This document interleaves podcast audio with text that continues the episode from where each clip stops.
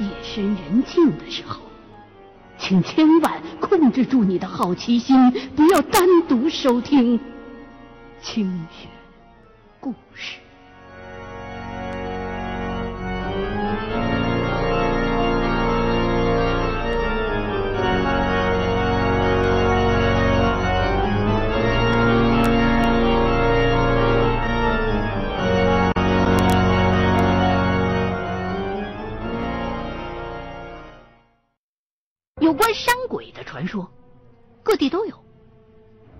山鬼这个名称，在两广、福建和海南比较常用，在内陆地区，尤其是西南、西北地区，则更习惯于把这类东西叫做山魈。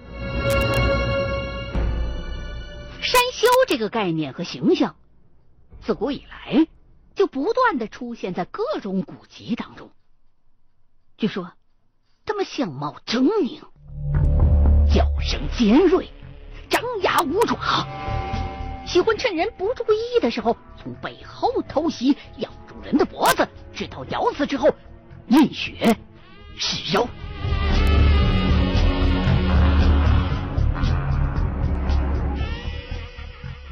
可是后来。不知道哪位专家提出，民间所谓的山魈呢，其实是一种类似于狒狒的灵长类动物。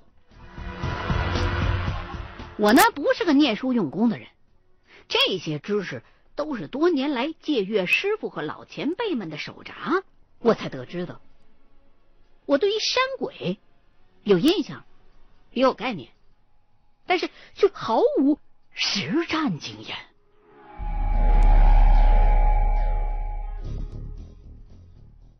所以，一开始的时候，我就先只能跟这蛟农啊唯唯诺诺、虚与委蛇，尽量的不把自己逼上死路去。张农说，他弟弟前一阵子独自上山去了，可是接连好几天都没回来，家里头人着急了，就组织了一伙村民上山去找。可没成想，找回来的却是一具僵硬的尸体。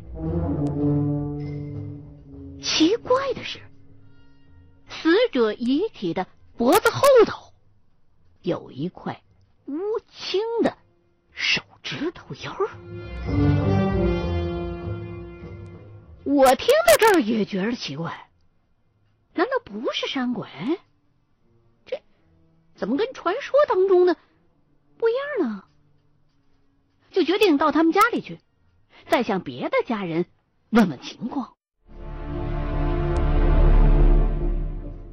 江农他们家呀，现在除了他自个儿、他老婆、三个孩子之外，还有一位已经快七十了的老母亲。这老太太一听说抓鬼的人来了。颤颤巍巍的走过来，激动的一把抓住了我的手，就开始哭喊，大意就是让我抓住恶鬼，替他儿子报仇啊之类的。报仇不是我的工作，而且我也不会随便抓鬼的，更不用说这回我到底有没有抓到这种鬼的本事了。等老太太平静了下来之后，我就请她再跟我说了一遍事情的经过。结果和我的委托人说的大体上差不多，但是老太太在讲述的过程当中，我注意到了另外一个比较奇怪的现象。这位老太太身旁坐着的一只麻猫，也就是当地的土猫，一直在那儿目不转睛的盯着我。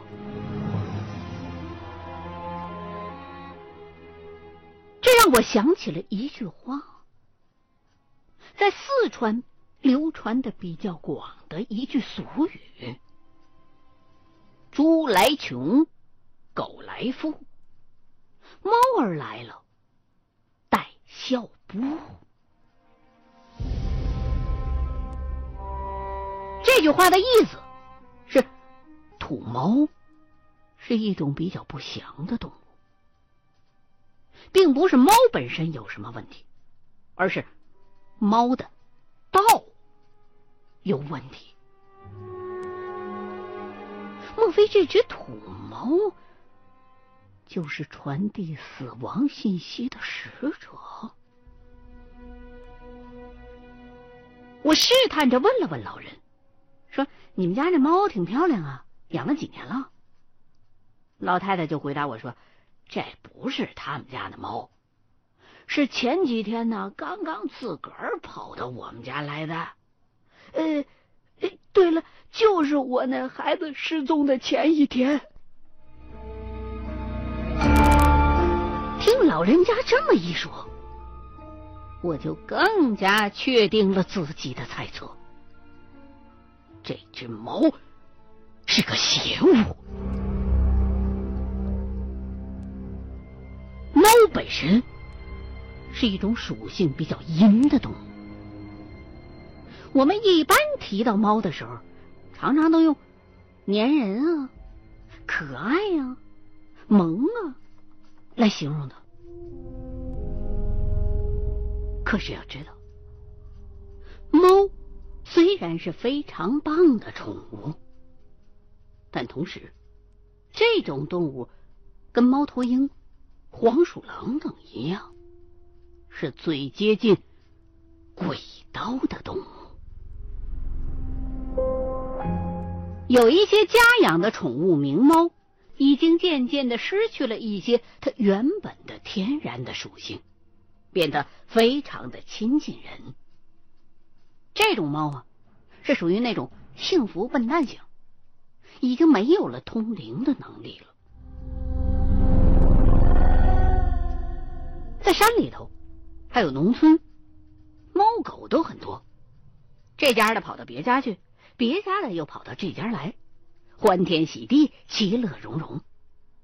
这也原本不是什么怪事可是现在就蹲在我们脚边的这只猫的出现，也太恰逢其会了，所以才显得不自然。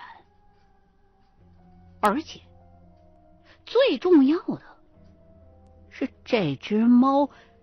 莫名其妙的来，却到现在还没有走，那是不是就意味着还有人要死呢？老太太和我对话的过程当中，一直在咳嗽，我又不方便多问。谈完话之后，我就告诉焦农一家，我得回市区一趟，格外再准备点东西，第二天一早。再赶回来，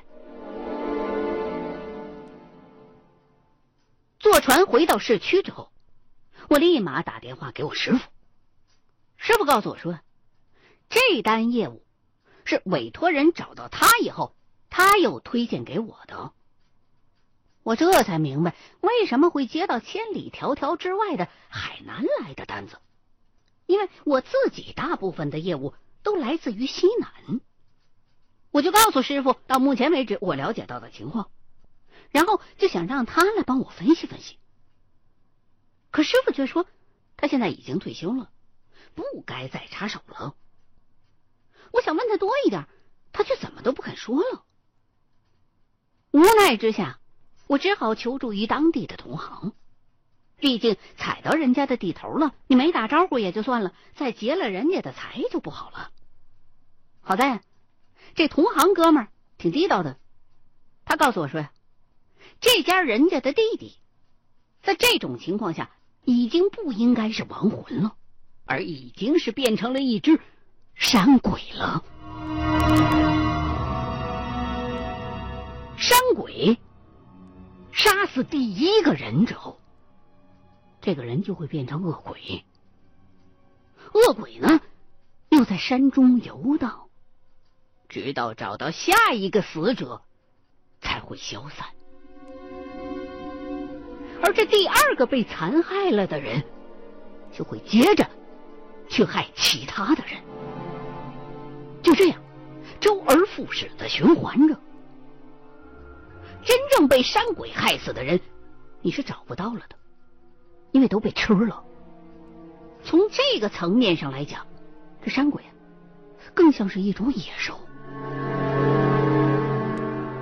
而随后被恶鬼害死的人，肉体还在，只是呢身上会多出一些类似于抓痕的鹰爪印儿。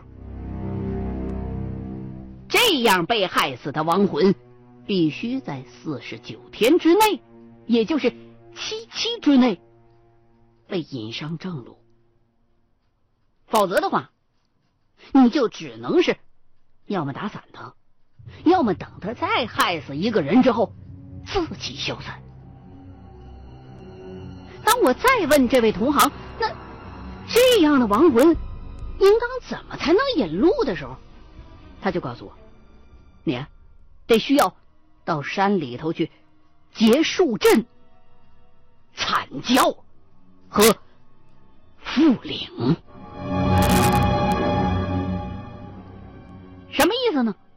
就是要在树桩之间用红绳结阵，在这块区域当中画好符，然后自己站在阵里头惨叫，引来亡魂，你才可以封阵，给亡魂引路。听上去这方法好像不算很难，我想我应该可以的。所以第二天。我就如约到了焦农家，让他带我到发现他弟弟尸体的地点去。到了地方之后，我发现地上还留有一些脚印儿。仔细的观察了一番，又问了问焦农他弟弟死亡时的姿势，我就发觉地上这几个脚印虽然杂乱。却是和尸体的躺倒方向是相反的。同行告诉过我，这是被山鬼杀死的恶灵作怪的证据。既然对门对路了，我呢也就开始按照他教给我的方法拉线儿、画符。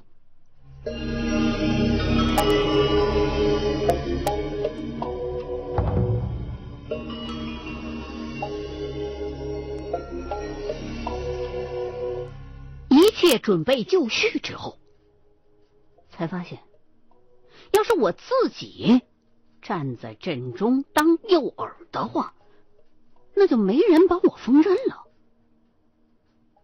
所以虽然很危险，但是我还是想请这焦农。帮一个忙，我就告诉他，你啊，手里头拽着这根红线的这一头，一会儿我使劲喊的时候，你要把这红绳看我的示意，然后牵到第一棵树上去，给捆好喽。他很害怕，可是这也没办法，我也不想让他做的。问完了他，我就又从自个儿的包里头拿出来几副铃铛来，拴在树和树之间已经拉好的红绳上。接着，深吸了一口气，就开始撕心裂肺的大喊，喊到几乎快缺氧。这种亡魂不召唤是看不见的，所以当铃铛开始响起来的时候，我叫着让那蛟龙赶紧把线封好。当他拴好红线圈的那一瞬间，我迅速的也钻出了这个线圈。顿时，红线圈的范围之内一阵混乱，铃铛大响，因为地上画了符。那个东西是出不来了的。之前我就已经跟村民们确认过，自从焦农的弟弟出事了之后，村子里头就再也没有人失踪了。所以，根据同行教给我的逻辑，可以推断，眼前被困在红绳镇和府里的这只亡魂，就是焦农的弟弟。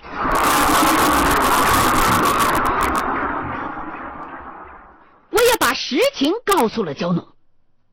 经过他的同意之后，我开始念口诀，给亡魂带路。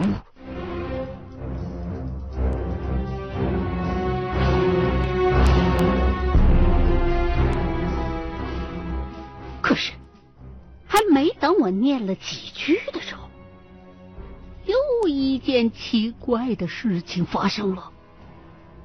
就在红线圈之内，我画好符的地上。突然之间，密密麻麻的钻出来好多蚂蚁。我给不少的亡灵带过路，这样的情况还从来没有发生过。就在我手足无措的功夫，旁边的蛟龙突然扑通一声。跪倒在了地上，双手掩面，嚎啕大哭了起来。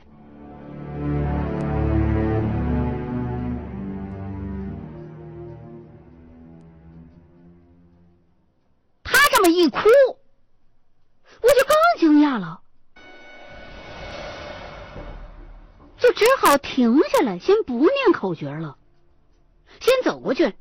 把他扶起来，问：“你怎么了？”他告诉我说：“他知道为什么中间的那片地面上突然爆出来这么多蚂蚁。他们黎族人原本就很相信玄术的。那天他弟弟上山是为了采薄荷叶，抓。”黑蚂蚁，他们的老母亲患有肺病，这才一直咳嗽，曾经有好几回都咳出了血来。他们黎族当地有一个土方子，就是用黑蚂蚁加上穿山甲的壳，然后再掺上薄荷叶，就能够治疗肺病。海南岛上山林众多。穿山甲是很容易买得到的，但是新鲜的薄荷叶就只能自个儿上山去采，黑蚂蚁也得自己去抓活的。焦农说到这儿，我也听明白了。焦农的弟弟，也就是这家人的老二，为了上山给母亲采药，才遇上那个恶鬼，丢掉了性命的。但是，即便他已经没有了人的形态，变成了恶鬼，潜意识里头还是牵挂着自己身患重病的母亲。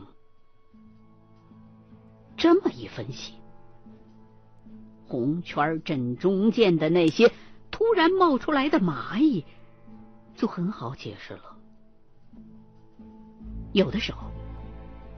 灵魂会影响周边的动植物，这就是为什么办丧事的时候，如果飞来飞蛾，老人一定会叫你别打的原因。因为他们相信，这是逝去的亲人回来看望你了。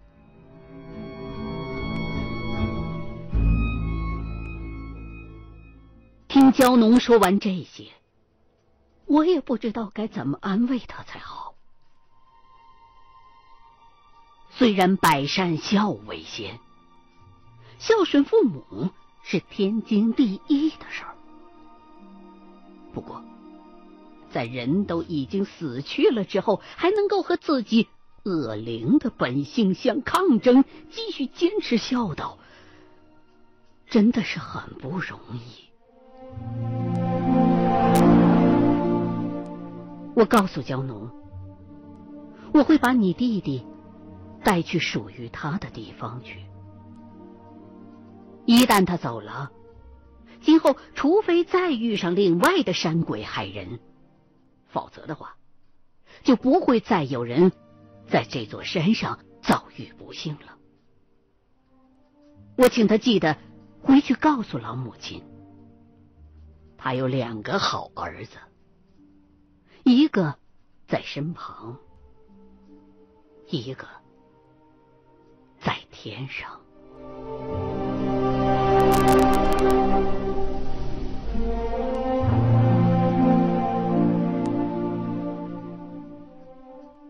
嘱咐完这些之后，我才继续念完了口诀，送走了弟弟。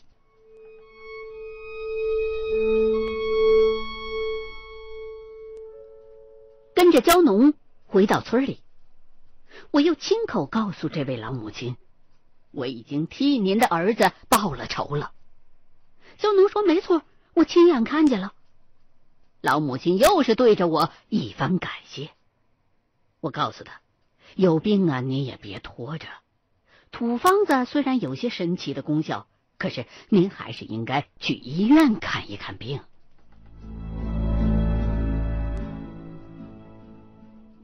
收完佣金之后，在他们的再三感激之下，我离开了这个渔村，坐船回到了市区。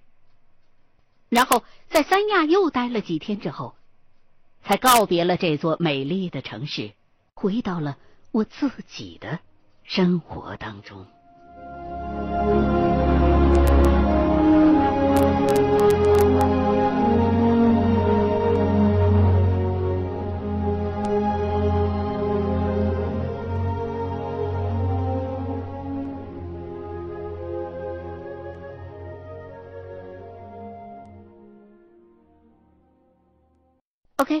刚您收听到的是《新清雪故事系列之猎鬼人》的第十七集，新浪官方微博“清雪故事二零一零”，欢迎您继续收听下一期的清雪故事。